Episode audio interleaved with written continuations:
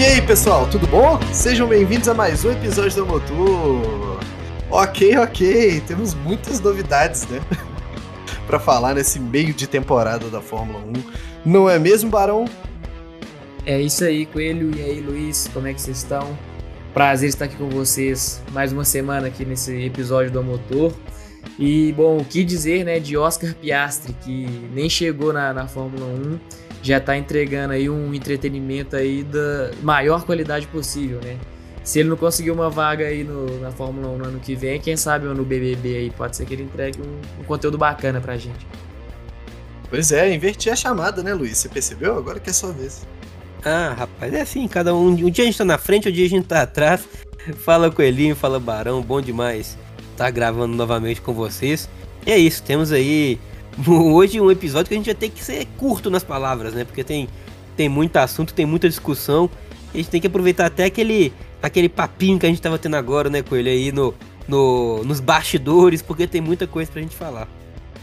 Exatamente. A gente tava... Antes de gravar, a gente sempre conversa um pouco. Quando temos tempo, né? Não faz. E a gente engatou aqui um assunto que a gente, eu achei interessante da gente estar tá gra- tá gravando isso, que é sobre a real possibilidade ali do, do, do Drugovich estar tá, tá entrando na Fórmula um. É, eu acho que a segunda e a terça, isso foi um dos, um dos assuntos mais comentados junto com toda essa confusão, porque o brasileiro é cabuloso, né, cara? A gente, a gente quando tem ali uma torcida de fato organizada como tem sido com a Fórmula um, É, vem crescendo muito ultimamente, né?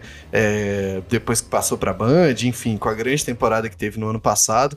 E a gente abraçou ali, né? O Enzo, o Drugo, que são os nossos representantes ali na Fórmula dois. E, e foi feita uma campanha muito forte ali para que o Drugovich assumisse, no meio dessa confusão toda, uma, uma vaga, uma vaga na, na Alpine, né? E a gente tava comentando aqui sobre o quão bom é Drugovich é, na melhor categoria do mundo, né? Aonde ele poderia entrar, qual piloto que ele é melhor, qual piloto ele é pior. E a gente tava se agredindo verbalmente aqui e eu decidi gravar essa parada. Então, vamos começar, né, Luiz? É, a comparar ali os pilotos, cada um dá a sua opinião rapidinho. É, vai demorar muito, mas, né, é Drugovich, a gente tem que respeitar o menino, né? É isso, e lembrando, né, Coelho, que eu acho que, que nós temos que falar, isso é importante, é, que essa comparação ela é muito complicada, porque a gente nunca viu o Drugovich andar de Fórmula um. Então a gente faz essa comparação vendo, né, principalmente o crescimento, o amadurecimento dele é, nesses três anos de Fórmula dois, que aí é o que realmente a gente pôde acompanhar mais de perto, né, e aí pegando um pouco mais é, da história desses pilotos já de Fórmula um, do que a gente já viu há muito tempo, que a gente acompanha há muito tempo. Então, assim, acho que dessa forma a gente pode é, fazer essa comparação, mas é que bem claro, né? Ela não é uma comparação muito justa, porque tem piloto aqui na Fórmula um que a gente tá vendo há vinte anos correr, né? Então, é, é um pouco injusto, mas é, vamos lá, vamos, vamos considerar aí os... O, a gente já teve nesse ano correndo vinte e um pilotos, né, na Fórmula um, que a gente tem o, já teve o Hülkenberg substituindo o Vettel, né, nessa temporada, uh, mas vamos considerar os vinte pilotos titulares, né, vamos colocar o Hülkenberg de lado nessa daí, e aí vamos, vamos começar então, Coelhinho, pode ser? Pode ser sim, só avisar mesmo que a gente tá confabulando, né, um papo mesmo de bar, que seja, sem muita intenção de ser o mais verdadeiro possível, são só nossas opiniões aí, sem uma comparação direta, igual você falou. É, Ei, tem pilotos é... aqui que é, que é absurdo, né, tá fazendo uma comparação com o Vettel, com o Alonso, é, com, sei lá, o próprio Bottas também, né, mas enfim, são pilotos que têm muito tempo de Fórmula um e a gente nunca nem viu o Drugovich andar num carro de Fórmula um. Não, e até por isso vamos, vamos seguir a ideia do Barão que ele deu, pra gente poder perdão, continu- é, vamos tirar esses pilotos é, mais, mais consagrados já, né, porque não tem nem como a gente colocar esses pilotos em... Vamos, vamos em listar aqui os que já tem, que não tem condição, né?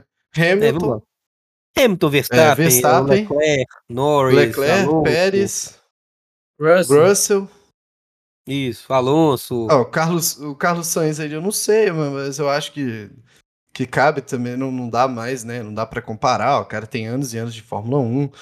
É, o Alonso, o Vettel, pra mim, é complicado, assim. O Ricardo eu vou deixar só pra, Só pela discussão, para provar que eu não sou clubista. É, eu acho que são esses, né? Tô esquecendo de algum? Não, vamos lá. A gente, a gente pode considerar... Vamos colocar, então, é, começando pela é, lá de baixo, pegando pela classificação atual. É, o Drugovich é melhor que o Latifi. Isso aí acho que é indiscutível, né? Não tem nem o que, o que falar. Alguém tem dúvida sobre isso? Não. Não, não. O Latifi, para mim, é o pior, pior piloto do grid. Boa. É, seguindo, vamos com o, é, com o Alexander Albon, outro piloto da Williams. Eu quero primeiro a sua opinião, Barão. Cara, eu sou. Eu curto o Albon. É, eu acho que. Então namora comentou... com ele. Você curte Albon de que banda? Nossa, que, que Nossa, cara engraçado, hein? Vou, vou me acabar aqui. Ah, é, mas é, o Albon, acho que a passagem dele na, na Fórmula um. A primeira, né, que ele teve foi um pouco é, mascarado por conta daquela questão dele na Red Bull, que era aquele carro que ninguém conseguia andar, mas a gente via ele fazendo um trabalho bom na época dele na Toro Rosso contra o Kvyat, e inclusive na própria Fórmula dois, é, ele chegou a fazer frente ao Russell e ao, e ao Norris na temporada, se eu não me engano, dois mil e dezoito, acho que foi, eu não vou lembrar de cabeça agora, mas acho que foi dois mil e dezoito que eles estavam na Fórmula dois. É, e hoje os dois são considerados aí uns futuros campeões, né? É, não, não acredito que o Albon esteja no mesmo patamar deles, mas algo próximo, assim. Então, acho que o Drugovich é, não é melhor do que o Albon. Vamos lá, Coelhinho, sua opinião, por favor. A gente já, já discutiu sobre o Albon antes. Eu não acho ele um piloto muito... Não me magnetiza muito, não, cara. E eu acho que também tenho a opinião de que ele seja a linha de corte ali da Fórmula um, né? Para mim, o Albon é o piloto mínimo para se, para se guiar um carro de Fórmula um ali em alto nível. Para mim, ele tem ali os mínimos requisitos. É a linha de corte mesmo da Fórmula um. Eu acho que dentro dos pilotos que são pilotos, pelo que eles fazem ou fizeram, né, na Fórmula dois, na Fórmula um, é o Albon. Para mim, ele é o cara que faz... o mínimo para que se mantenha dentro de uma vaga, dentro de um carro, para que seja competitivo dentro do cenário. É, para mim, ele é o que melhor representa as qualidades que alguém precisa ter ali é, dentro da Fórmula um. É igual o Barão falou, eu acho que foi muito frustrante a saída dele é, naquele final de temporada, né, da Fórmula um. É, ele assumiu no, no final de uma temporada também, né, trocando de lugar ali com o Kvyat. E por uma, uma série de confusões ali que o piloto fez. E foi do Kvyat mesmo, né? Eu tô, eu tô viajando. Que ele, que ele assumiu o lugar no meio da temporada?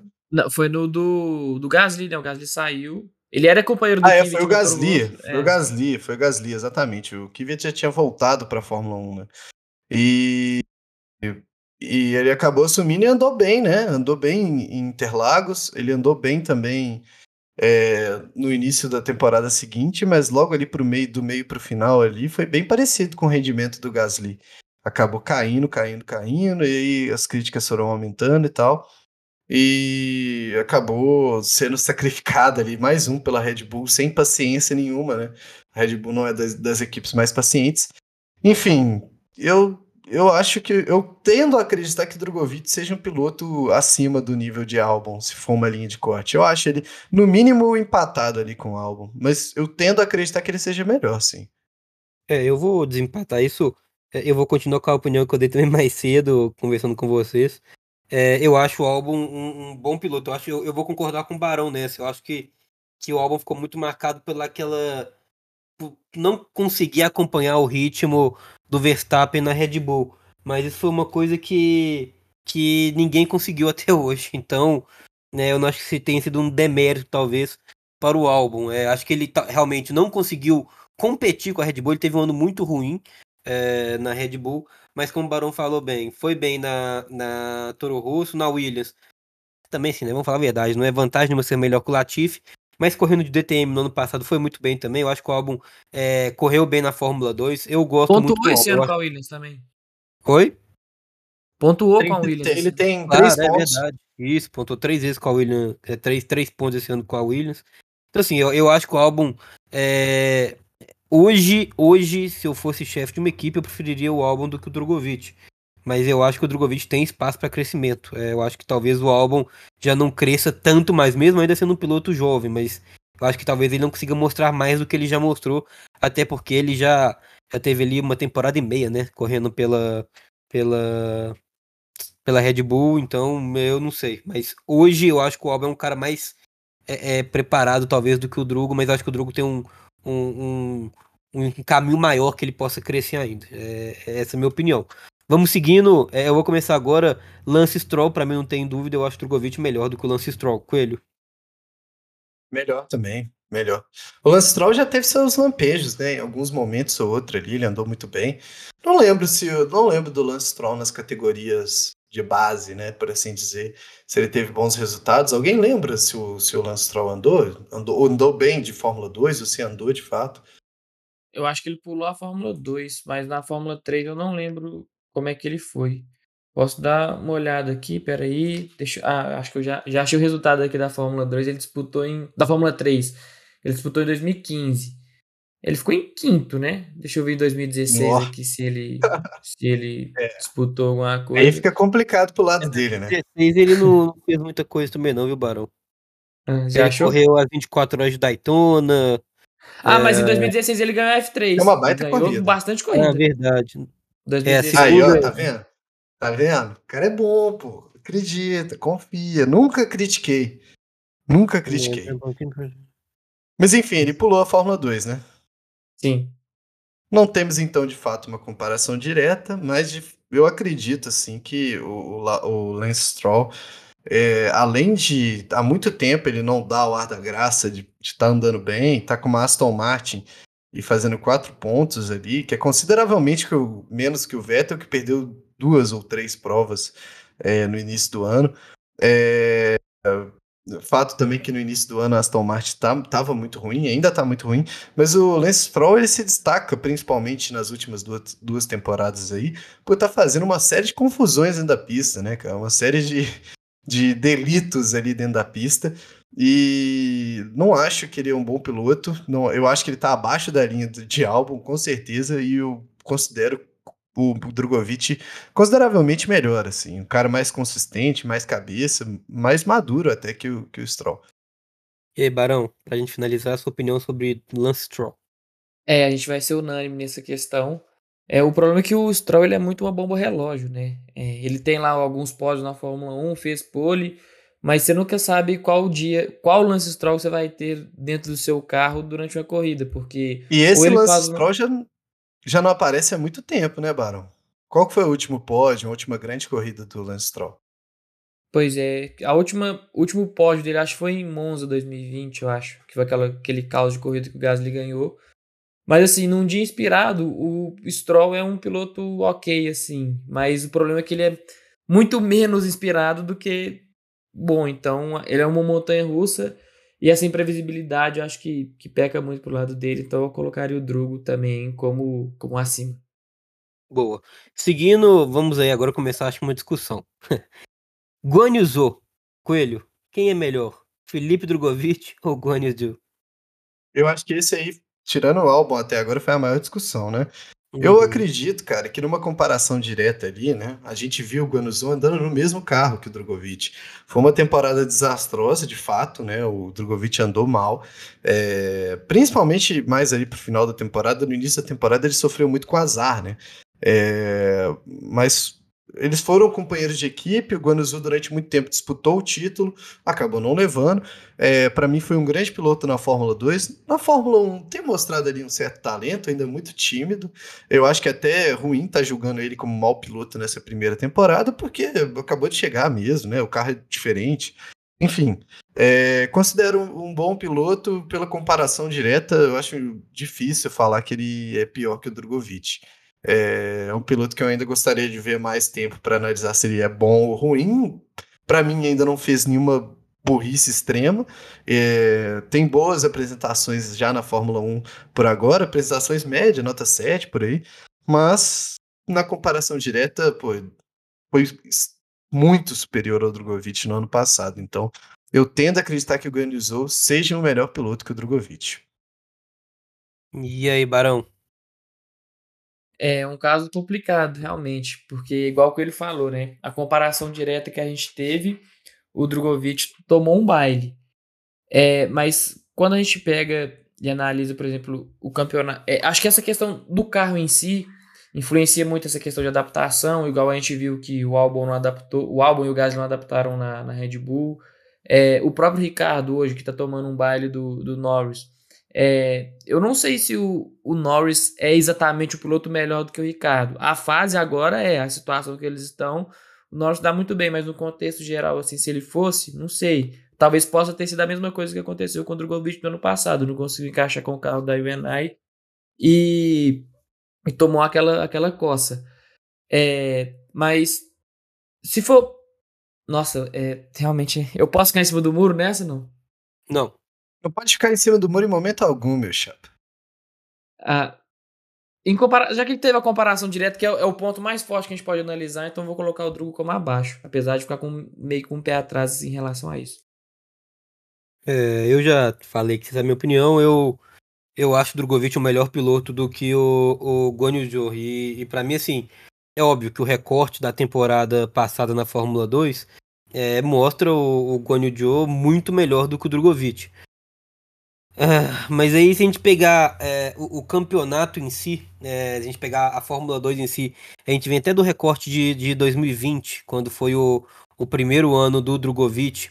Aí eu não sei, eu, eu acho que foi o primeiro ano também do Guanyu Zhou. Se o Barão puder olhar, por favor, quando foi que ele estreou na Fórmula dois, o Barão? Se foi dois mil e vinte ou dois mil e dezenove? É, o, o Drugovich com um carro muito pior, com muito pior, é, ganhou três corridas e o Guanyu Zhou apenas uma, né? É, o Drugo fez cento e vinte e um pontos contra cento e quarenta e três do Zhou. É, a gente tá falando aí de vinte e dois pontos, sendo que o Drugovich teve três quebras durante a temporada e o Zhou apenas uma.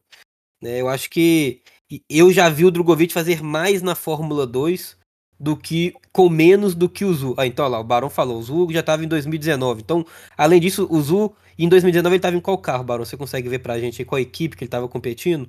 Que aí fica ainda mais, mais claro. O Zhou já estava também.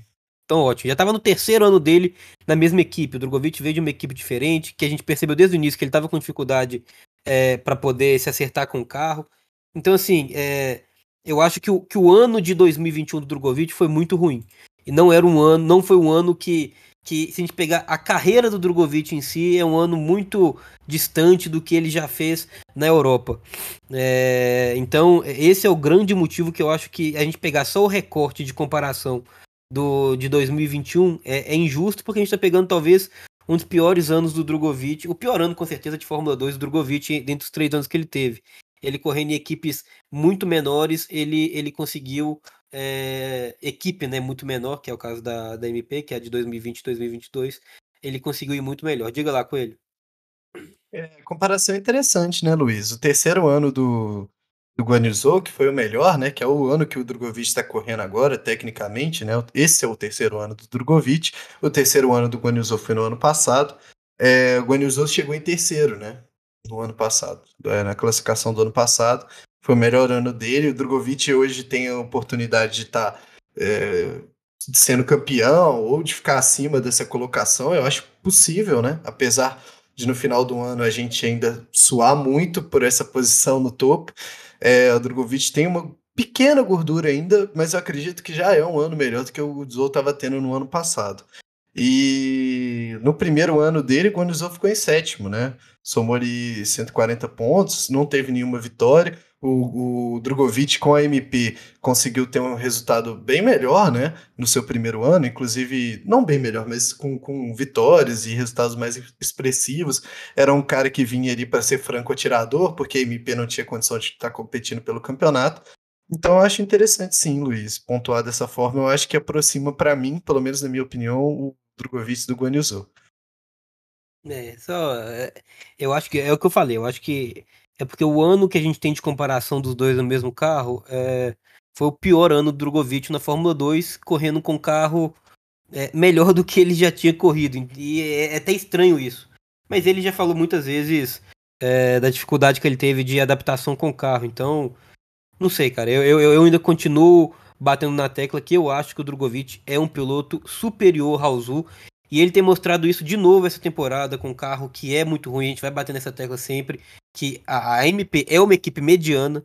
O que o Drugovich está fazendo esse ano é muito grandioso, até por isso, porque ele está levando uma equipe mediana a disputar o título. Se a gente pegar um companheiro dele, que é o, o, o Clement Novalak, é, pô, o cara não consegue fazer nada, e é um piloto bom, um piloto francês que fez uma boa Fórmula três, é um cara que, que tem bons, bons resultados europeus, e cara, e o Novalak não faz nada com o carro, e o Drugovich é líder do campeonato, com um carro muito ruim, é um carro ruim, é um carro de meio de pelotão. E o Drugo tá disputando o título com esse carro, cara. Então, assim, é, é um casamento bom. É, isso aí ninguém pode falar nada. E eu acho que, que, principalmente, a mentalidade que o Drugovich já mostrou nessa temporada. De saber o momento de poupar pneus, de conseguir volta mais rápido em última volta. É, cara, ele consegue fazer coisas, essa temporada, conseguiu fazer coisas essas temporadas é, grandiosas. Eu acho que é por isso que, que eu considero melhor do que o Guanyu Zhou. E pra mim, assim, com todo respeito ao Zhou, não tem nem muita dúvida disso, não. Né, vocês querem acrescentar alguma coisa ou podemos passar para o próximo? Vamos de próximo, a não ser que o Barão tenha alguma nova informação aí. Não, não, podemos seguir. Vamos lá então, Yuki Tsunoda, Barão. Eu sei a opinião do Luiz, hein? É, do Luiz, acho que ele não vai precisar nem falar, né? Não, prefiro não. É, o, o, Anu, o, Anu, o Yuki Tsunoda é mais ou menos a mesma coisa do Stroll, né? Ele também é uma montanha russa. De vez em quando ele tem alguns, alguns lampejos aí, tem corridas boas, outras não. O início desse ano ele começou bem, mas ele também não, não me agrada muito é, a pilotagem dele. Ele é muito explosivo, ele, de vez em quando ele erra bastante, apesar de a carreira dele ter sido muito, muito rápida na categoria de base, né? Fez só um ano de Fórmula três, só um ano de Fórmula dois e já chegou na Fórmula um. Eu acho que faltou para ele um pouco de... de calo, por assim dizer, um pouco mais de rodagem, né? Essa, essa ânsia da Honda de ter alguém na, na Fórmula um, e acho que isso acabou prejudicando um pouco o, o Yuki Tsunoda.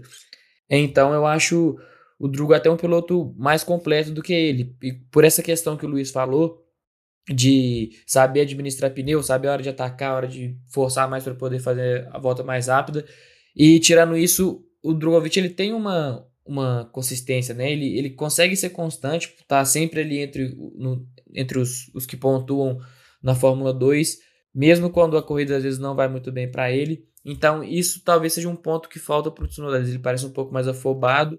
É, acho que o, o Drugovich tem até mais maturidade do que o, do que o Tsunoda, então, e mais competência, então eu colocaria, eu preferiria, se fosse para eu escolher entre Tsunoda e, e Drugovich, escolheria Drugovich. Acho que eu chamei o Tsunoda de Guanyu de umas cinquenta vezes aqui, confundi os dois.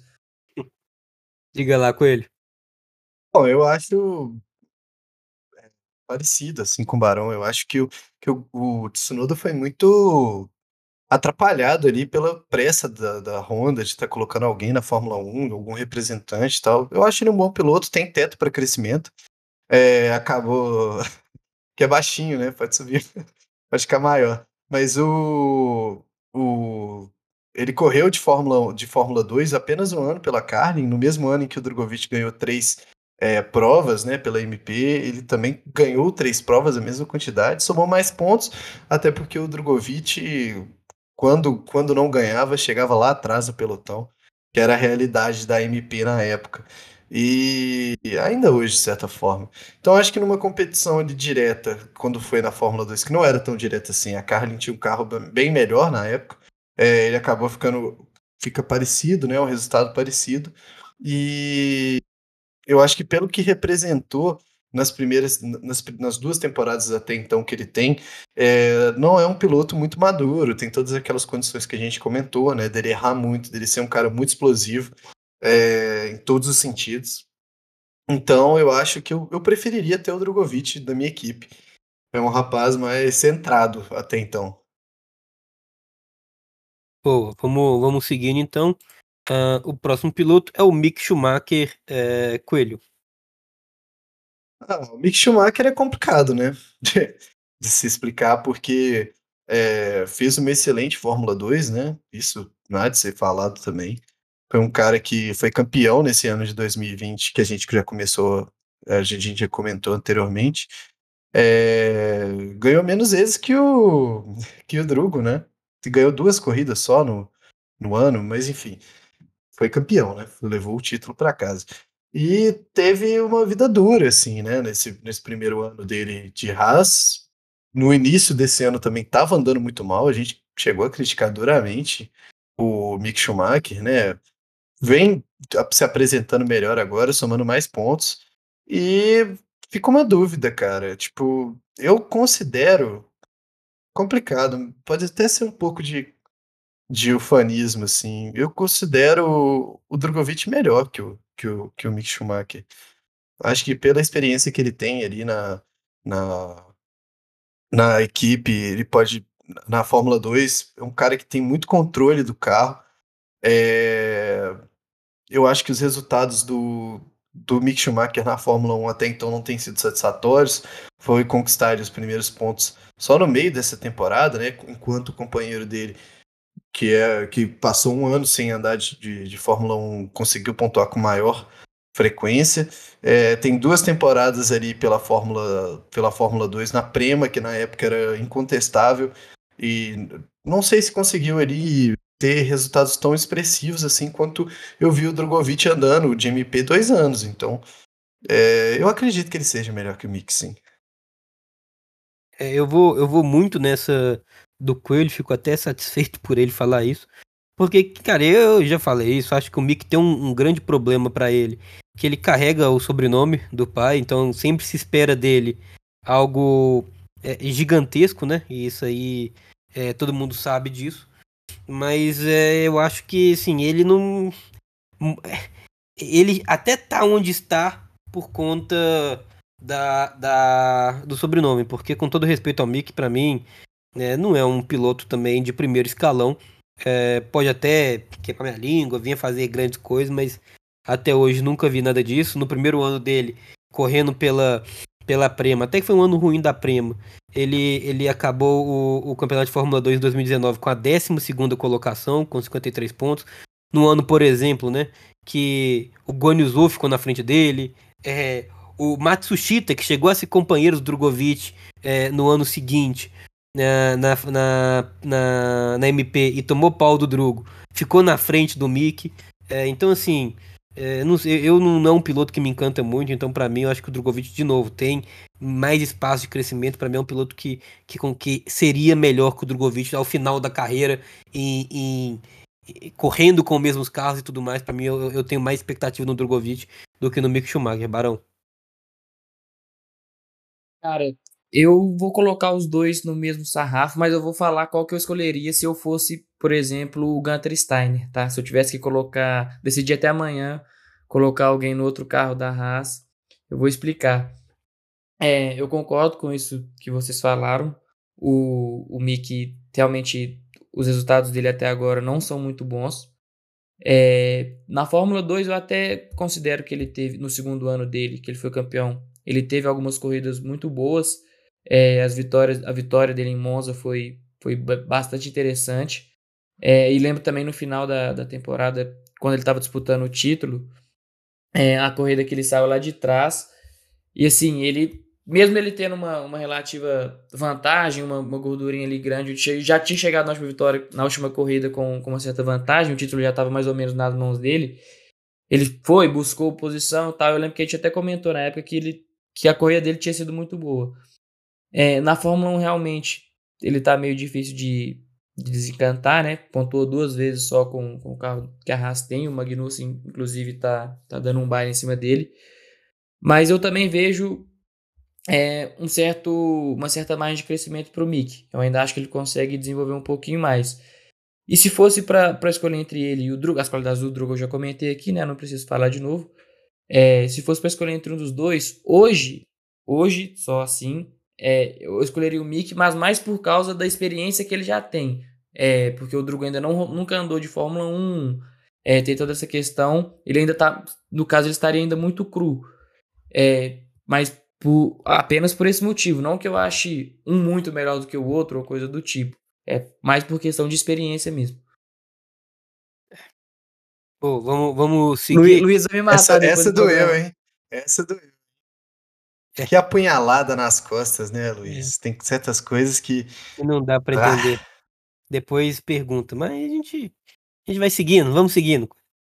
é, O próximo piloto dessa lista nossa, vamos lá, a gente vai colocar o Vettel, já falamos sobre isso. Né? Não, o Gasly discutir, também, não. O Vettel é de outro é, planeta. O Ricciardo também não. Magnussen, por favor. Ah, eu acho o Magnussen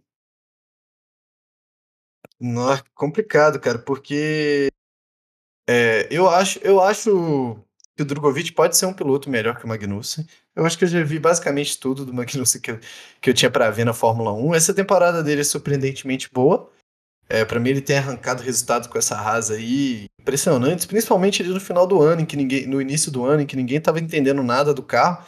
Ele que não tinha andado no carro é, do, ano pass- do ano passado, né, de dois mil e vinte e um, não, tá, não tinha vaga na Fórmula um, é, parece que até aprendeu melhor por não conhecer, né, e por não t- ter recentemente na cabeça, aprendeu mais rápido, sei lá, vai entender, e entregou bons resultados no início do ano. É um piloto nota sete ali também, eu acho que tá na linha de corte para ser o mínimo para a Fórmula um. Acredito que ele fique empatado ali com o Magnussen, mas pela experiência, cara, na Fórmula um, eu tendo a colocar o, o Magnussen na frente, principalmente por esse ano. Mas não escorrego muito para colocar o Drugovich como melhor não, velho. Se ele, se ele para mim é campeão ali da Fórmula dois com o carro que ele tem esse ano, eu coloco ele na frente sim. Mas é complicado, cara. É porque o Magnussen tá andando bem na Fórmula, na Fórmula um, né? Ele já andou bem, de fato, em alguns outros anos também. Nunca demonstrou ser um piloto excepcional, o que eu acho que o Drugovich tem chance de ser. É, mas é um cara que andou bem várias vezes, né? Então, é, fico meio em dúvida, porque a gente nunca viu o Drugovich na Fórmula um. Então, pra mim, o Magnussen leva esse por muito pouco, cara. Muito pouco. É, eu acho... É, sendo muito sincero, eu acho o Albon, por exemplo, um piloto superior ao Magnussen. Só e por isso, e sendo bem breve, eu acho o Drugovich melhor do que o Magnussen. Diga lá, Barão. O Magnussen já teve alguns... Ele, é, ele meio que é aquela promessa que não vingou, né? Correu na McLaren, até conseguiu o pódio na, na corrida de estreia dele, na Austrália. Mas ele nunca, nunca foi, de fato, assim...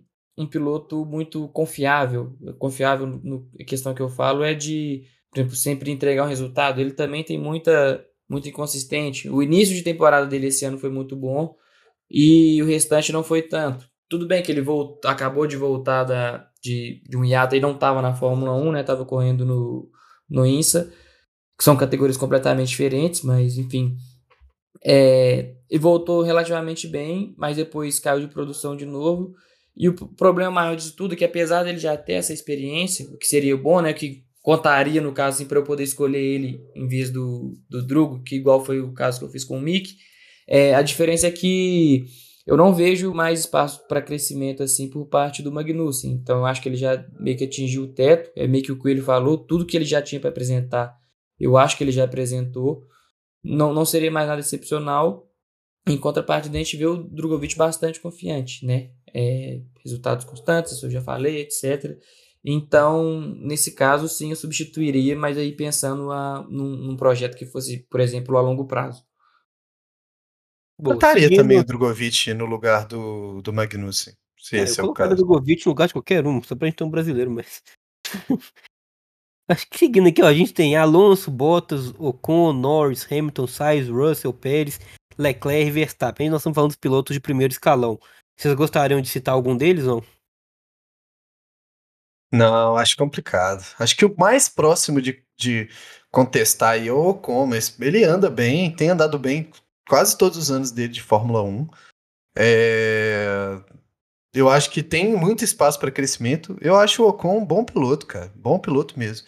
Eu acho que se ele é um cara que tivesse as oportunidades do, do Leclerc teve, ou que o Verstappen teve, ele seria um cara... o que o Russell teve, eu acho que ele seria um cara com condições ali de estar andando na frente do pelotão.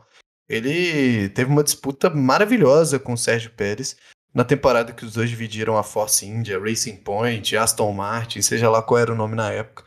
É, mas eu gosto muito do Ocon, acho que é o piloto mais próximo a ser comparado, e acho que ele está consideravelmente acima do Drugovich, pode estar consideravelmente acima de vários outros pilotos, então... Já acabou, né? Nossa revisão. Acabou. Então, rapidamente, só pra gente lembrar, hoje a gente tem confirmados, tá? Red Bull, os dois pilotos. Ferrari, os dois pilotos. Vamos lá, Verstappen e Pérez na Red Bull. Na Ferrari, Leclerc e o Sainz. Na Mercedes, Hamilton e Russell. Na McLaren, a gente tem o Norris confirmado, o Ricardo com contrato, mas ainda aquela dúvida, porque parece que todo mundo vai correr pela McLaren na temporada de dois mil e vinte e três. Está uma, uma briga ainda para saber quem vai ser o companheiro do Norris, mas lembrando, o Ricardo tem contrato até o fim de dois mil e vinte e três.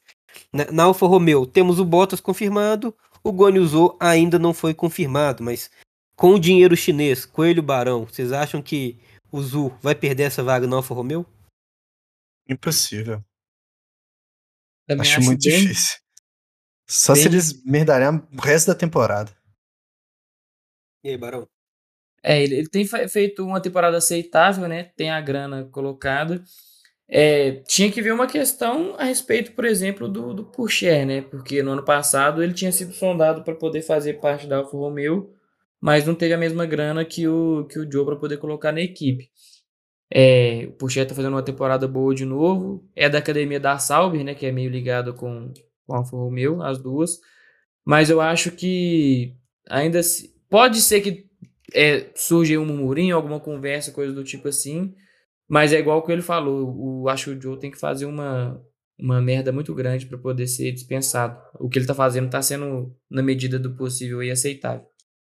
Boa. Seguindo, temos na Alpine o Ocon confirmado. Para a Alpine, elas já, eles já tinham um segundo piloto que era o Piastri, mas o Piastri deu aquele chute no bumbum da Alpine, falou que, que, não, que não tem contrato nenhum assinado. Então, primeira vez que eu vejo um piloto que não tem emprego recusar um emprego na Fórmula um. É, ele já deve estar com um pré-contrato muito bem assinado com alguma outra equipe que dizem ser a McLaren, a gente vai ver. É, vocês acham que tem a chance? Quem, qual o piloto vocês apostariam? Começar por você, Barão, para ser o, co- o companheiro do Ocon para a próxima temporada. Não, já que, assim, a gente já pode entrar nessa discussão do Piastri Alpine ou a gente vai falar disso mais tarde? Aproveita, vamos lá, já que tá falando aqui. Não, vamos de uma vez, é. É, assim, é, de, de todos os relatos que a gente viu aí na, na internet, a gente não tem nada totalmente oficial, né? Claro que tem algumas coisas que, que vazam, que acabam acontecendo, mas a conversa era que o seguinte, é, para, o Alonso queria renovar dois anos, né, com a, com a Alpine, a Alpine não queria, e eles tinham até, parece que o final do mês passado, para poder decidir isso, senão o Piastri parece que poderia ir procurar outra equipe. É, mas aí o Alonso saiu, do, anunciou, né, que ia sair da, da Alpine no início desse mês, a própria Alpine não sabia, e o, o Piastri, acho que parece que ele pensou que o, que o Alonso ficaria lá por mais tempo, mais dois anos talvez, e foi buscar uma, outras equipes, igual a McLaren, igual que eles já estavam tendo conversa, etcétera. É, eu, o que eu acho que aconteceu nesse sentido foi, ele pensou que não teria espaço na Alpine para dois mil e vinte e quatro, por exemplo, assinou esse contrato meio que para continuar como reserva também na McLaren, sem correr no ano que vem, mas tendo a garantia de que o Ricardo sairia por causa da, dessa, dessa má fase que ele está. dois mil e vinte e três seria o último ano do Ricardo, e para dois mil e vinte e quatro ele entraria na McLaren como piloto titular. Eu acho que essa é uma das possibilidades, mas considerando se ele for entrar na McLaren no ano que vem e a vaga da Alpine realmente vier vaga, que foi o que você realmente me perguntou, quem que pode entrar, considerando que o, que o Ricardo continuaria na McLaren ano que vem, eu vou, tô para te contar que eu não sei te responder, tá? É, eu acho que ou eles recorreriam a alguém, a alguém da base, algum dos pilotos que estão que estão chegando aí na Fórmula dois, ou então, é... Não, cara, eu acho que viria alguém da base mesmo, caso, caso seja nesse cenário do, do Piastri ficar na reserva da McLaren, né? Caso não, acho que o Ricardo volta para lá no ano que vem. E aí, Coelhinho? Nessa dança das cadeiras aí vai ficar quem tem a vaga já. Acho que vai ser do Ricardo. O... Tem... Eu não, eu não lembro, Barão, se você comentou isso agora. É aquela... Tem uma cláusula, aparentemente, no contrato de que o Piastri, se ele não for andar por nenhuma equipe mesmo, ele tem que andar pela... Se houver a vaga, ele tem que andar pela, pela Alpine. É... Essa confusão toda é muito recente, né? E a gente não tem a resposta de fato... É, das coisas direito, porque aconteceu tudo em três dias, basicamente, né? Tudo, o portão A caixa de Pandora foi aberta pelo Vettel quando ele entrou no Instagram e falou que vai se, apes... que vai se aposentar. No dia seguinte do Grande Prêmio, a gente o... ficou sabendo que o Alonso iria para Aston Martin, porque a Alpine não quis dar mais de um ano de contrato. E descambou no anúncio, né, de que, o... na verdade, no rumor de que o Piastri não iria para a Alpine e estaria negociando para andar de McLaren no ano seguinte. E aí a Alpine, no meio dessa confusão toda, vira e fala que, ó... Piastri não vai correr em lugar nenhum, vai ser aqui mesmo. E o Piastri acorda de manhã na Austrália sem saber de nada. Então, tudo isso é uma confusão que a gente nunca acompanhou na Fórmula um, essa reviravolta completa, ainda mais em tempos de rede social em que a informação chega na gente tão rápido, né? Tão difícil de de, de tá investigando isso. E eu acho que vai ficar a McLaren com... com o, o Ricciardo mesmo, e o Norris, né, na outra, na, no outro assento, que eu acho que é basicamente confirmado já, né, é, mas na Alpine, cara, eu não faço a mínima ideia, que quem, quem que vai subir para andar aí, se vai ser o Piastri mesmo, se eles vão puxar mais alguém em algum canto, é, a, porta das, a porta da Alpine está aberta para quase qualquer um piloto do grid, caso o Piastri venha mesmo a não andar por lá. Então, eu acho muito aberto, Luiz. Não consigo te confirmar alguém assim. É, eu vou te falar, vou ser bem sincero, tá? Se a Alpine, depois do que o Piastri fez, a Alpine chegar e, e voltar com o, com o Piastri, vou falar um negócio, viu? É, não ter amor próprio nenhum, tá? Brincadeira, cara. O Piastri, pô, falou assim, deu um bye-bye pra Alpine, um negócio assim, sem tamanho. Sem tamanho, e aí vai ser... É, é, é complicado, viu? Aí é complicado, mas vamos seguir. Mas isso é muita né? loucura mesmo, né, Luiz? Você falou aí, cara. O cara falou, não, não vou correr, não.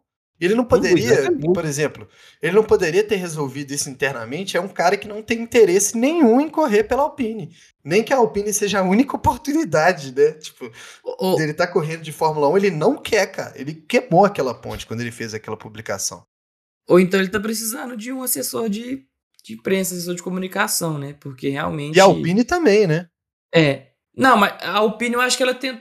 Pois é, o problema é que não dá pra entender essa, essa, esse movimento da Alpine súbito, assim, porque meio que parece que foi uma coisa pra tentar, por exemplo, sei lá, interromper uma possível negociação do Piastri com a McLaren.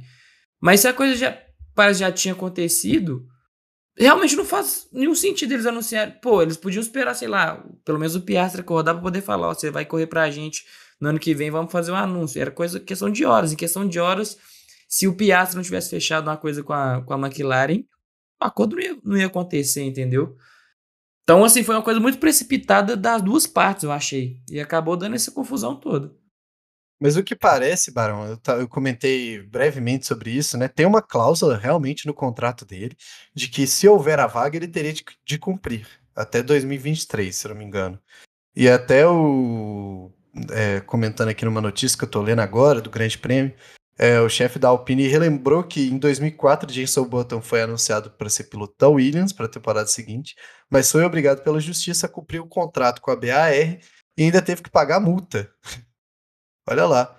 E se tiver no contrato mesmo, se ele assinou, é isso, né, cara? Às vezes o cara era o Era o, o advogado, o cara lá do Luva de Pedreiro, né? Ele não leu direito. É o Alan de Jesus, né? Que fez o contrato pra ele. Vamos ver, né? Vamos ver se, se o Falcão o aparece é que... pra salvar ele. Esses contratos da, da Fórmula um é, é uma coisa muito, muito complexa, não dá pra gente entender. Porque, primeiro, que a gente não conhece a fundo, né? Que tem algumas fontes que dizem, algumas, dizem uma coisa. Eu, eu cheguei a ver um, é, lugares, lugares falando que a cláusula era que a Alpine tinha obriga- obrigação de arrumar um, um lugar para o Piastri correr em dois mil e vinte e três.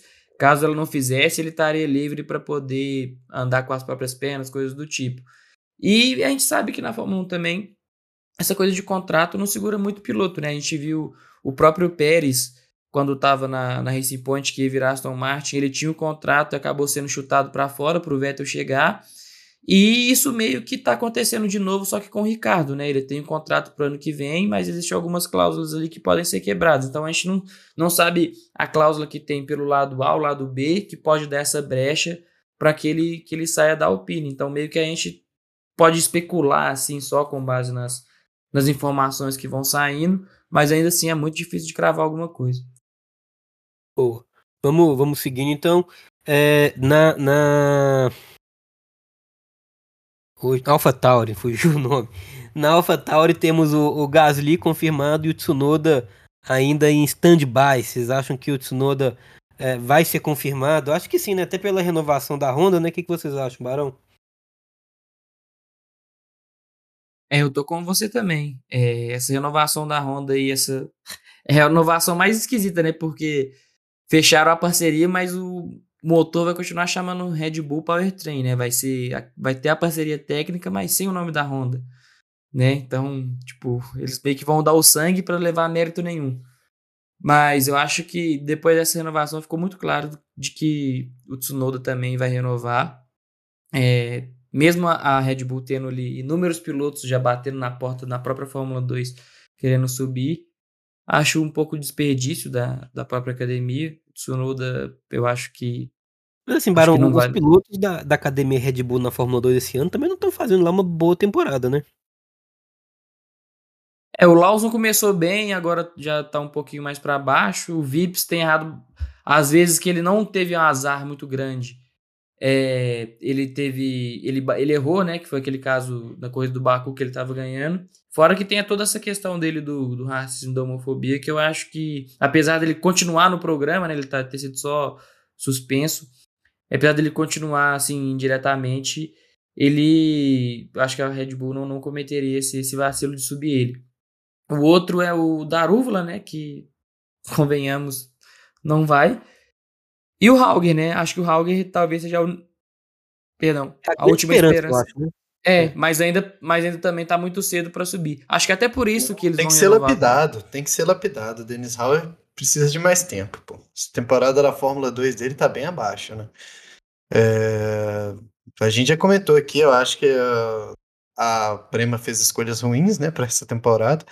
E o Hauger tá pagando por isso também, né? De não ter um cara melhor como companheiro, às vezes não conseguiram lidar legal com o carro na pré-temporada, alguma coisa do tipo, mas pra mim é Yuki Tsunoda até o fim do contrato com a Honda lá.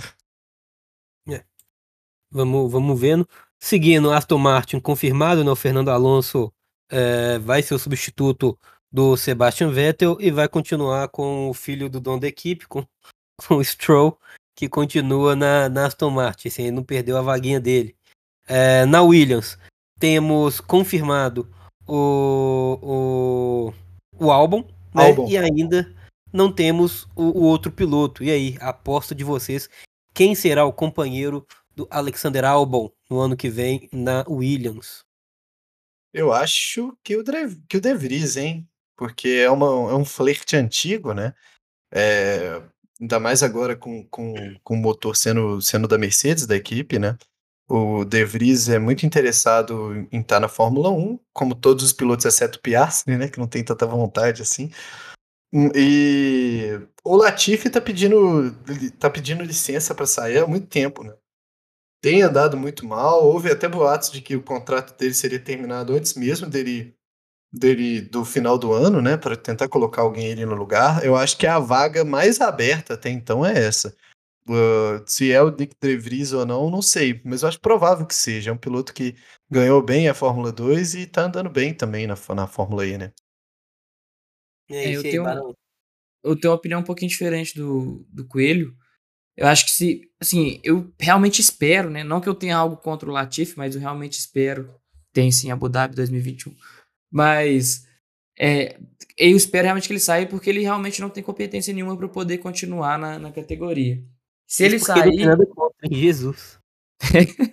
Só Abu Dhabi dois mil e vinte e um. É, mas se ele sai, eu acho que quem chega... Eu, eu até cheguei a pensar que o De Vries pudesse, pudesse fazer parte também por essa questão do motor Mercedes. O Toto tem alguma influência ali na Williams. Mas a Williams tem uma academia de pilotos. E o Logan Sargeant, que está na Fórmula dois, que é o, o terceiro colocado, ele, ele é da academia da Williams. No ano dele de Fórmula dois, de Fórmula três, em dois mil e vinte, quando é, ele disputou o título com o Piastri, perdeu na última corrida. É, o Piastri, a gente sabe, né? Comentamos aqui um monte de vezes, é um piloto muito bom. E ele tá no ano de estreia dele na Fórmula dois, tá num ano bom, né? Tá só atrás do Drugovich e do Pourchaire, e nas últimas corridas também ele deu um pouco de azar, então a distância é, dele entre os é, aumentou um pouquinho, mas ainda assim continua sendo uma temporada muito boa. E tem outros dois fatores, né? É, ele é americano, outros dois não, né? Outro um. É, ele é americano, é, a Fórmula um é americana, né? Tem o Liberty Media e o Dorital Capital, que é o, o fundo de investimento lá que, que é dono da Williams, também é americano. Então, meio que tá juntando tudo em um bolo só assim, e é meio que só formalizar o contrato, né? Eu acredito que se a Williams for, for, renovar, for trocar os pilotos, eu acho que quem assume esse posto aí seria o Sargeant, até porque eu não acredito que ela, o De Vries teria o contrato só de um ano caso ele fosse, fosse escolhido pela, pela Williams, né? E deixar o Sargeant mais, por exemplo, mais dois anos na, na Fórmula dois não é uma coisa que, que me parece muito atrativa para a própria Williams. Boa. É... Vamos, vamos seguindo. O, o Sargeant, no ano passado, ele já ele tinha corrido, né, pela extinta H W A. Tô até pegando aqui para ver como que ele foi no ano, na temporada passada. É... Na Fórmula três, a, a Fórmula equipe dois. Era bem mais fraca. Não, na Fórmula... Ele não correu na Fórmula dois ano passado, não correu? Ele andou, acho que no finalzinho, não. Ele no mesmo corrida, é. Não? Eu acho que ele chegou em três, que eu tava querendo olhar também. Então, vou procurar aqui depois. Depois você procure pra gente, Barão. Se eu não me engano, o, o Sargeant chegou a correr na temporada passada algumas corridas. Ah, tem aqui, ó, vamos lá. Correu. Ele correu uma etapa só. Ele correu em Jeddah. Conseguiu um décimo sexto, é, bateu na segunda corrida e um décimo quarto lugar. É, não teve, não conseguiu fazer muita coisa, mas nessa temporada realmente tem feito é, um bom ano na Fórmula dois, atual terceiro colocado do campeonato de Fórmula dois, com cento e dezenove pontos, apenas dezenove pontos a mais do que Enzo Fittipaldi, a estrela brasileira que também vem brilhando aí na quarta colocação. É, para a gente finalizar, temos ainda a Haas, que tem confirmado o Magnussen, mas ainda não sabemos se confirmará ou não o Mick Schumacher. E aí, Coelho, você acha que o Mick continua para a próxima temporada? Eu acho que o Mick, até aquele ponto que a gente tinha comentado, né, em algum episódio, estava andando muito mal. Estava é, pedindo licença também para sair. É, conseguiu uma sexta colocação, se eu não me engano, né, em algum momento ali, e um outro top dez recentemente, acho que foi na Grã-Bretanha, ele pontuou, né, é, e chegou no Q três, então fez bons resultados, e aquela velha história, né, Luiz, pro Mick ficar na Fórmula um não precisa de muita coisa, né, já é um cara bem quisto, é interessante pra Fórmula um ter um sobrenome Schumacher lá no seu grid, é, é um piloto que que é muito carismático, né, por tudo que significa é, ser filho do, do, do Schumacher. A gente acha, eu no caso acho, o Drugovich, por exemplo, um, um piloto melhor, assim, tem muito teto também, o, o Mick Schumacher, e para mim continua, por muito pela influência ali. É, eu acho que ele tem mais chance de ficar, por exemplo, do que o Magnussen, que é um piloto que teve bons resultados, andou bem pela Haas nesse ano, e acredito, cara, que na Haas nenhum dos dois saiam, assim, sendo bem sincero, a não ser que algo extraordinário aconteça, é, tipo um fundo de investimentos botar uma grana num certo piloto. Boa. Eu, só uma dúvida, eu não sei se eu pulei ou eu disse, não, a gente falou da Alfa Romeo também, não falou? Falamos. Então, Falamos. Beleza, a gente fechou. Fechamos o grid aí, é, as vagas, lembrando, as vagas que ainda estão em aberta, são nesse momento quatro, né? Uma na Alpine, uma na Alfa Romeo, não, cinco, perdão, uma na Alpine, uma na Alfa Romeo, uma na, na, na Haas, uma na Williams e uma na Alpha Tauri, então cinco vagas, temos já quinze pilotos confirmados aí no lineup de dois mil e vinte e três. É, pessoal, o programa já tá caminhando bem aí, vamos continuar rapidamente, vamos falar sobre o, o grande prêmio, né, que a gente teve é, nesse último final de semana. Vou começar por você, Coelhinho, o que, que você achou aí dessa corrida no último domingo? De Fórmula um, tá? Ah, é. Deixando claro, né? Achei interessante, cara. Foi um bom, foi um bom final de semana. O treino qualificatório foi legal e tal. É... Eu acho que fica muito marcado por quão superior, apesar do rendimento do carro mesmo, é o Max Verstappen e a Red Bull, né? E Cara, ele rodou, tipo assim, aquilo ali poderia ter transformado a corrida em outra coisa, cara. E não mudou nada, de fato, né? Porque a Ferrari se esforça muito, muito, muito para perder esse campeonato. Apesar de, no mano a mano ali, cara, a Ferrari andar a par ali com a Red Bull. É, eu acho ainda que a Red Bull tem um rendimento um pouco melhor ali, mas muito pouco melhor é, que a Ferrari. E a Ferrari ainda faz questão, cara, questão de andar muito mal, de ter péssimas estratégias. É, colocar seus pilotos em condições muito ruins dentro da prova, mesmo que não seja um erro claro como foi esse, é, que surpreende até o próprio Hamilton, né? Que olha ali, é, depois ali no pódio e comenta, pergunta ali para os companheiros ali de pódio se os caras realmente botaram o Leclerc de, de pneu duro para voltar ali, cara, dizendo que ele tinha oportunidade de estar tá colocando, a Ferrari tinha oportunidade de estar tá colocando o piloto em melhores condições para estar tá disputando aí pela prova, não aconteceu e cada vez mais, velho, facilitando a vida da Red Bull a ponto de, pra mim hoje, pra mim hoje, os principais rivais ali da, da Red Bull são a Mercedes já, pelo campeonato de, de, de, de construtores.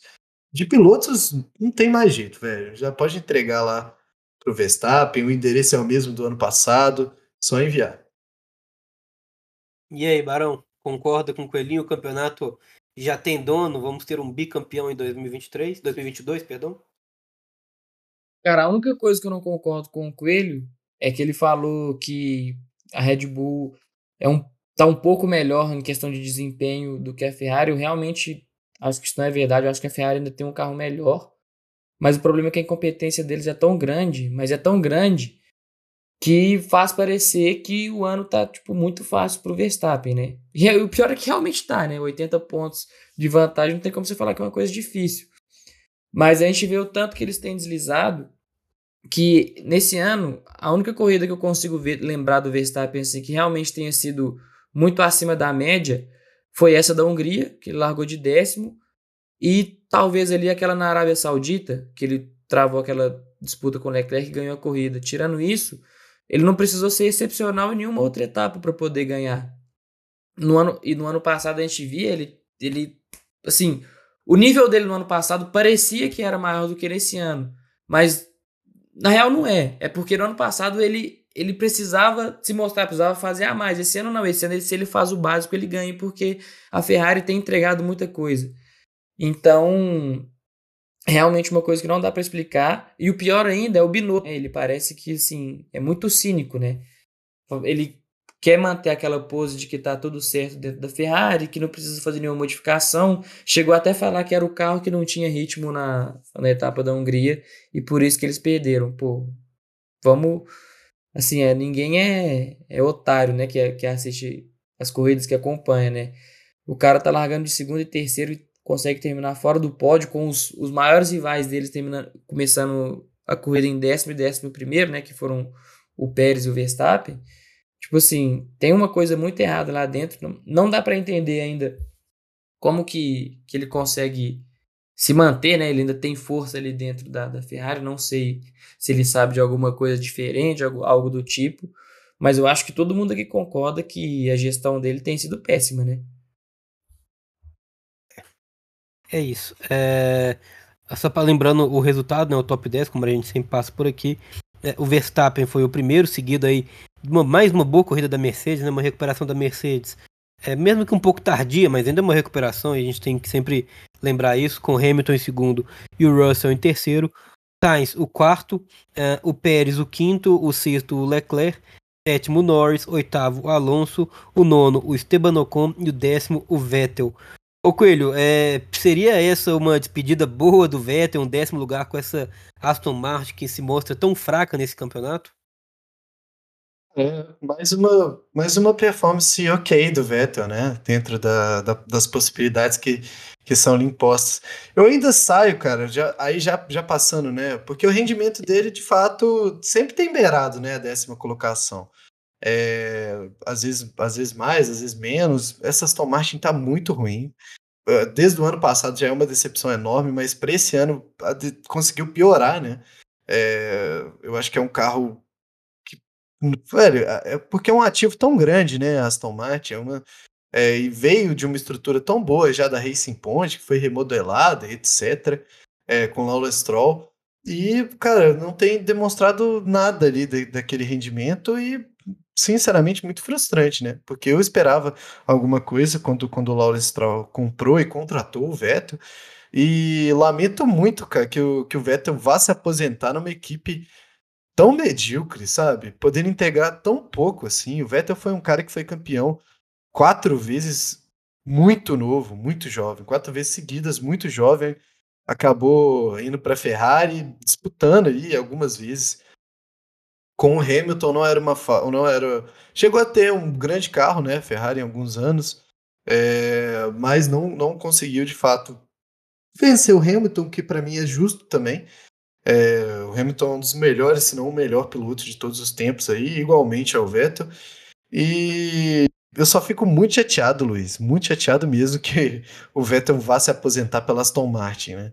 Mas o, o, o pedido dele, né, o vídeo dele anunciando a aposentadoria é tão bonito, cara, que não dá para ficar puto com o Vettel se aposentando, sabe? São motivos verdadeiros mesmo e é, é, é um misto de sensações, assim. Eu que gosto muito do Vettel há algum tempo e... tá perdendo mais um piloto ali que é um marco para a nossa geração, tá crescendo e assistindo um cara que foi dominante durante tanto tempo e agora vai deixar as pistas de uma forma bonita, mas eu ainda acredito que poderia ter sido mais assim, sabe? Oh, e aí, Barão, qual o seu outro destaque, Barão, além dos destaques é, negativos? Isso é muito fácil falar da Ferrari. O destaque positivo, né, da Mercedes, a, a facilidade com que o, o, o Verstappen tem conseguido é, ganhar corridas essa temporada.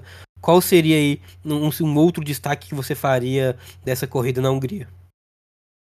É, acho que do Verstappen não vou falar porque eu meio que comentei meio rápido, né? Tem muito a questão do próprio talento dele que a gente sabe, né? Incontestável, e os vacilos dos principais rivais. Então, o destaque, meu destaque positivo vai para a Mercedes, que parece que está entrando no caminho aí. As atualizações deles têm feito muito efeito.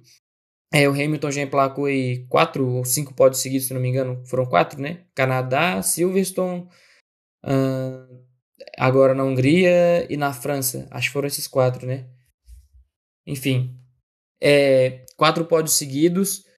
É, o Russell também muito bem, conseguiu fazer uma pole. O Hamilton falou que se não fosse o problema na asa, ele poderia fazer uma volta muito boa também. Talvez a Mercedes encaixaria ali dois carros na primeira fila, é, e brigar pela vitória nessas condições ficaria um pouco mais, mais fácil, né? Ficaria um pouco mais, mais próximo, assim, mais, mais palpável. Então parece que a equipe vai entrando nos trilhos. É, não acho que vai, vai ser... começar a ganhar muitas corridas ou algo do tipo. Pode ser que ganhe aí uma ou outra corrida ao longo do ano, mas uma coisa é certa, é, ela vai brigar com a Ferrari na disputa aí dos construtores pelo segundo lugar. Se a Ferrari continuar quebrando, é, errando em estratégia, a gente vê que, que não vai dar para eles. Que a Mercedes até agora, assim, eles começaram mal porque tinham feito um carro muito ruim, mas eles sempre tiveram, quase sempre tiveram ali, é, quando estavam os carros da Red Bull e da Ferrari na pista, eles estavam ali em quinto e sexto. Então, quando tinha uma quebra, eles estavam sempre, conseguiam pegar o pódio ou algo do tipo. E agora não, agora esses pódios estão vindo muito por mérito do, do, do próprio carro junto com a habilidade dos pilotos. Então, é um crescimento notório aí. Pode ser que o campeonato fique, as corridas fiquem mais interessantes aí para o final do ano. A gente tem que aguardar aí. Eu acredito que eles vão voltar muito fortes aí depois das férias. Beleza, é, pra gente poder passar, Barão, você tem um campeonato de pilotos aí, como que ficou após a corrida na Hungria? Pera aí só um minutinho que eu consigo aqui pra gente agora. Então, vamos lá, enquanto isso eu vou passando aqui.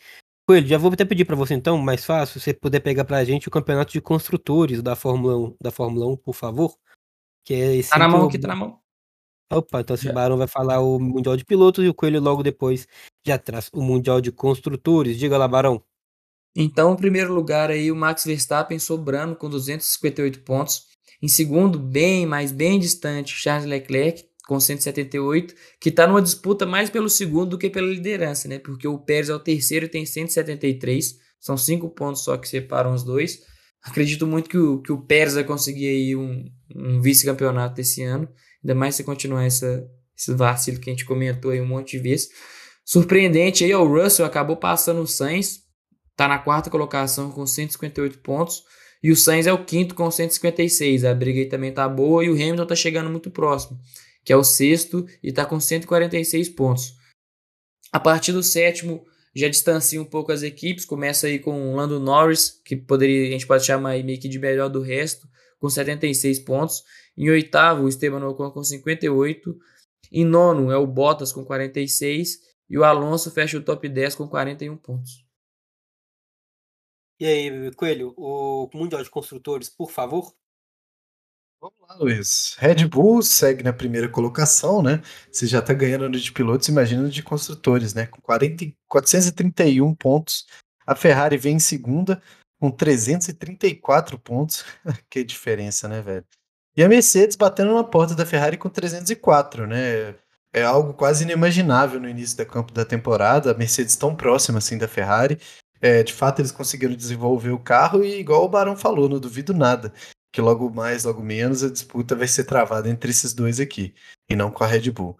É, a Alpine chega em quarto com noventa e nove pontos, a McLaren em quinto com noventa e cinco, a Alfa Romeo em sexta com cinquenta e um, a Haas em sétima com trinta e quatro pontos, a Alfa Tauri em oitava com vinte e sete pontos, a Aston Martin, caraca, a Aston Martin é a penúltima equipe. É, é bizarro mesmo, né? Com vinte pontos. E a Williams com três pontos. Todos eles do nosso Alexander Albon na última colocação. Boa. É, vamos falar de Fórmula dois agora, então, aproveitando também, que a gente tem que destacar. Se o Drugovich não conseguiu um bom resultado na Hungria, o que falar de Enzo Fittipaldi, Coelho? Tá maluco, né, cara? O Enzo andou demais, demais, demais.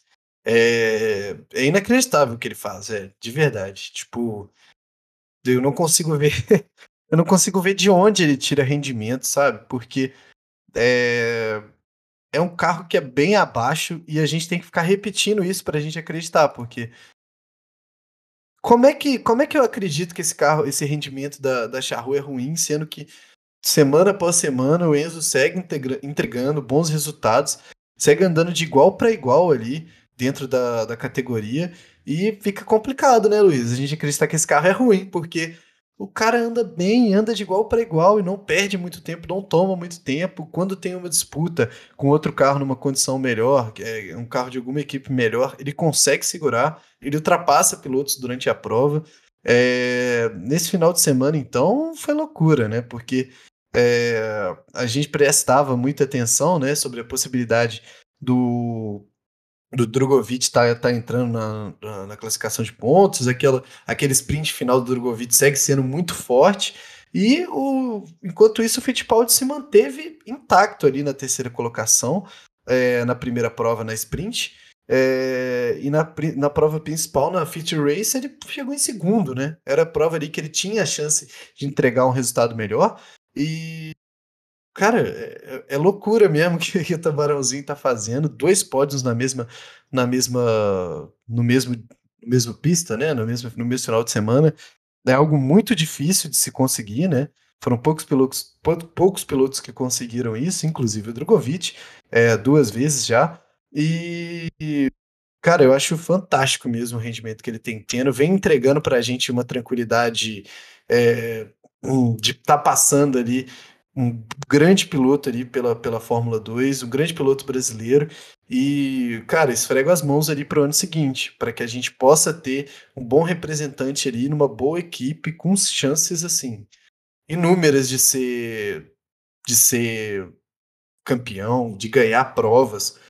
Se bobear, eu acredito que ainda esse ano é possível, cara. Porque, aparentemente, nada é impossível para o Tubarãozinho, viu? É isso.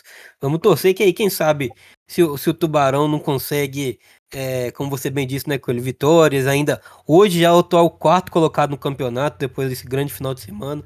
Se continuar nessa crescente, quem sabe um top três, a gente ter, imagina, Brasil com... com um primeiro e segundo, um primeiro e terceiro na Fórmula dois, seria espetacular, principalmente lembrando, né, que nem Drugovich nem Enzo Fittipaldi tem hoje é, carros de, de, que estão em equipes de primeira linha da Fórmula dois.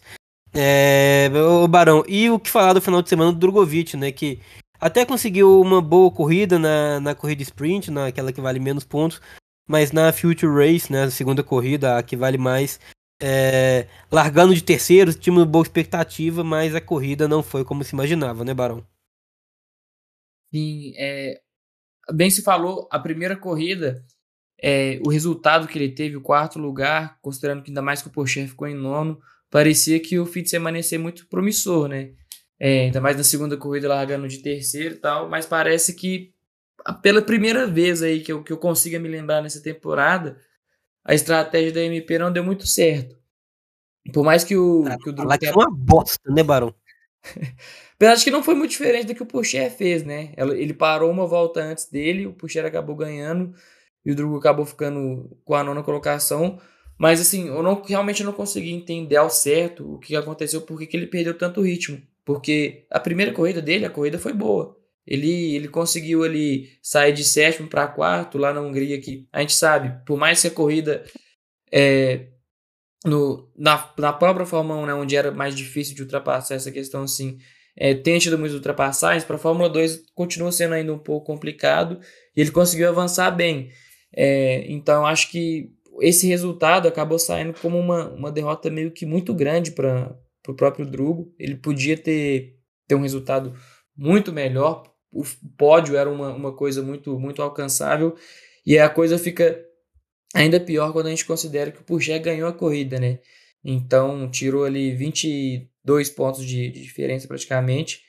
É, a vantagem que era de, de quarenta e três, quarenta e quatro, se eu não me engano, caiu para vinte e um. Ainda tem uma gordurinha para poder queimar, mas eu acho que ainda não é motivo para desespero. O, o carro, a M P consegue casar muito bem com o Drugo, eles são muito bons na estratégia, dessa vez eles falharam, mas acho muito difícil disso voltar a acontecer de novo. O engenheiro do, do próprio Drugovich é muito bom, os estrategistas da M P são muito bons, eles, eles têm um casamento, uma harmonia muito grande, que o Drugo sabe fazer funcionar essas estratégias. Não aconteceu dessa vez, que pena, mas quem sabe aí para a próxima. É isso, e lembrando que a Fórmula um, a Fórmula dois, perdão, como a Fórmula um vai ter agora aquele hiatozinho, né, serão aí três semanas, a gente torce que a M P, equipe do Drugovich, consiga é, avançar com esse carro, melhorar, porque realmente ficou para trás um pouquinho nas últimas corridas, e que ele consiga, e a equipe consiga melhorar o carro do Drugo. Por outro lado, que, que a Charrot consiga também, óbvio, continua evoluindo, mas que o trabalho vem sendo feito nas últimas corridas pelo Enzo é excepcional. A gente espera isso dos brasileiros. Vamos passar então agora a classificação. É, é, como ficou o Mundial de Pilotos, Coelho, por favor, se você puder falar pra gente a pontuação do top dez da Fórmula dois. Vamos lá, Luiz. A gente tem o Felipe Drugovich, conhece? Na primeira ah, colocação, líder, com cento e oitenta líder. Pontos. Segue o líder. O Theo Pourchaire. Tá, esse cara ganhou ainda, né, velho? Quando o Drugovich dá um azar, o cara ainda ganha. Isso que é o complicado. Perdão aí que eu tava espirrando. é, com cento e cinquenta e nove pontos, o Theo Pourchaire, né, na segunda colocação. Logan Sargeant, o inimigo da vaga da Williams, é, com cento e dezenove pontos na terceira colocação.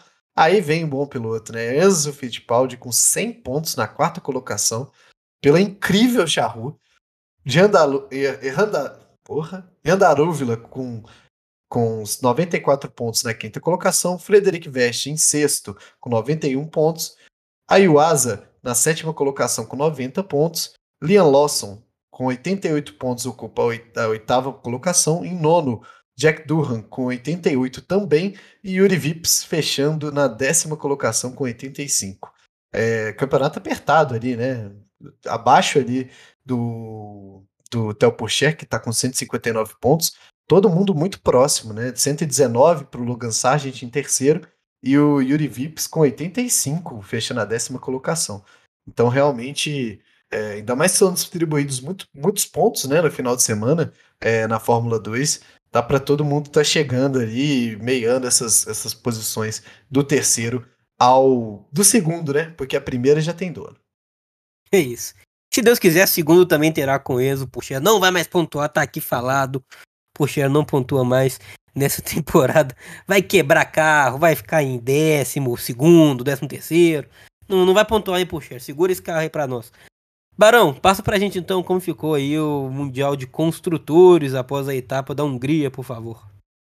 Então, na primeira colocação, nós temos aí a equipe do Theo Pourchaire, com duzentos, que é a Arte Grand Prix, com duzentos e cinquenta pontos. Em segundo é a Carlin, com duzentos e sete. Em terceiro, a equipe do Drugo, a M P Motorsports, com duzentos e seis pontos. Em quarto é a Hightech, com cento e sessenta e quatro. Quinto, a Prema. É até engraçado a gente ver a Prema tão, tão longe da ponta assim. Em quinto, com cento e sessenta e um pontos. Em sétimo, vem a Danos, com cento e oito. Bem próximo da Danos vem a Charu, que é a equipe do Enzo, que ele está carregando nas costas aí que cem desses cento e quatro pontos são dele. Então, a Charu é a sétima. Em oitavo, a, a Virtuose, com noventa e quatro. Caiu muito também, né? A U N I em relação ao ano passado. Ano passado era a segunda, terceira equipe do grid, hoje está em oitavo. Em nono é a Campus, com cinquenta e sete. Décimo, a Trident, com cinquenta e quatro. Em último, a Van Amer, Amersfoort, o cara é holandês nato, né? Que isso, hein? E, com vinte e seis pontos. Que que é isso? Esse barão é poliglota mesmo. Cara, é, pra gente poder terminar o, o programa é, de hoje, tem só que passar rapidinho, porque a gente teve ótimos resultados de brasileiros aí. É, nesse último final de semana. Na Fórmula quatro é, da Grã-Bretanha tivemos é, bons resultados, tivemos bons resultados na Fórmula três com, com Caio Collet, é, ganhando a sua primeira corrida na Fórmula três, graças a Deus o Colletzinho tirou esse, esse peso aí, ganhar a primeira também na Hungria. É, na, Grã, na Grã-Bretanha foi o Roberto Faria conseguindo um pódio, tivemos o Dudu Barrichello é, na Fórmula Regional Europeia, né, by Alpine, conseguindo também seu primeiro pódio, conseguindo um terceiro lugar no melhor final de semana dele aí nesse segundo ano que ele está até hoje na, na Europa. Foi o melhor final de semana dele, com um terceiro e um quinto lugar no final de semana. O Gabriel Bortoleto venceu a segunda corrida, o Dudu foi terceiro na primeira, o Gabriel Bortoleto venceu a segunda corrida também na Fórmula Regional. Então, assim, são resultados excepcionais, a gente tem que citar aqui, a gente dá muita força para os brasileiros, né, Barão Coelho? Então, assim, é o Brasil mostrando que tem qualidade, tem bons pilotos. E aquela notícia ruim para este final de semana é que o Rafa Câmara não vai correr é, na Fórmula quatro alemã, né? Ele que está disputando o campeonato, é, infelizmente testou positivo para Covid, mas clinicamente está bem, não tem nenhum sintoma, mas não vai poder correr. Barão Coelho, final de semana, então, bem brasileiro aí na Europa, né? Achei que ele tinha sido anunciado pela Alpine. Às vezes, né? Vai ver. Pode. Quem sabe? Mas esse pai ele recusou, viu? Porque ainda não tá na hora, não. É, verdade. Tem que fazer a escadinha, né, cara? A gente já viu muito piloto se queimando por isso, mas é, fica, a gente fica feliz, né, Luiz? De ter ali uma sucessão tranquila dentro do, da, da Fórmula um, Fórmula dois, Fórmula três, Fórmulas regionais. Então tem brasileiro ocupando cada posto em cada lugar ali do mundo do automobilismo. É, alguns ali com grandes possibilidades de estar ocupando as vagas ali no futuro. O próprio Rafa Câmara mesmo, muito bem é, administrada a carreira dele, né? É, tem um futuro muito brilhante pela frente e vindo de um final de semana com tantos resultados bons pra gente, né? É isso. E aí, Barão? É só reiterar que é uma pena o Rafa não poder correr essa etapa aí no circuito de Nürburgring. É, vai com isso, né? Se o, o Kimi Antonelli não, não quebrar nas três corridas, a vantagem no campeonato vai aumentar ainda mais. É possível que ele seja campeão com uma antecedência muito grande. Mas, de qualquer forma, vence, sendo campeão ou não, o trabalho do, do Rafa tem sido muito, muito interessante, ele tem sido muito constante também, né? Tá sempre, quando ele não ganha, ele tá pelo menos sempre no pódio, é, então isso também é uma coisa a se notar. E vamos ver o desembolar dessa, dessas férias da Fórmula um, vamos ver o que, que, que vai ter essa novela aí de Alpine, Piastri e McLaren, e quem sabe na semana que vem a gente volta com, com um resultado, uma notícia bem quente aí. É isso. Barão, Coelhinho, alguma coisa a acrescentar ou podemos dar aquele, aquela famosa bandeirada final no programa de hoje? Vamos de bandeirada, né, Luiz? Nos estendemos aqui, mas é porque tinha muita coisa para falar, né, pô? Realmente, é, final de semana cheio, a semana mais cheia ainda, Fórmula um, quando a gente acha que ela vai dar paz pra gente, tranquilidade, um programa liso, tranquilo, ela vem e providencia tanto entretenimento mesmo sem corrida, né? Com certeza. Barão, bandeirada final? pode chamar a famosa bandeirada final aí, Luiz. É isso, então começa por você, Barão. Muito obrigado, mais um programa concluído, estaremos de volta aí na semana que vem, não é isso? É isso aí, muito obrigado, Coelho, Luiz, a todos vocês que chegaram até aqui no final. É, na semana que vem a gente vai estar tá aí com mais um episódio do A Motor, igual como eu falei, quem sabe aí com notícias bombásticas aí da, da Silly Season da Fórmula um. Vamos acompanhar isso aí que tá bastante interessante. Boa, Coelhinho, tamo junto, meu velho, até semana que vem. Valeu, Luiz. Ó, fiquei feliz. Barão usando o termo Silly Season. Olha lá, rapaz. Que isso, o cara tá poliglota mesmo. É. Silly Season é... é de foder. Mas enfim, um forte abraço para quem acompanhou até aqui, né? Agora vem ali a Silly Season da Fórmula um e a gente vai poder acompanhar mais de perto ali, poder estar tá fazendo programas mais livres, igual foi esse, né? Tá comentando de mais do que acontece por trás e tal, de todos os outros fatores, ao invés de estar tá mais analisando a corrida. É, forte abraço a todo mundo e é isso aí, Luiz. É isso, galera. Quem esteve com a gente, muito obrigado. Mais um programa. Semana que vem estaremos de volta. Curta, compartilha, avisa para os amigos que gostam do esporte a motor, que gostam de automobilismo, que estamos aqui toda semana com A Motor. Beleza? Semana que vem estaremos de volta. Bandeirada final e mais um A Motor. Valeu demais. Forte abraço.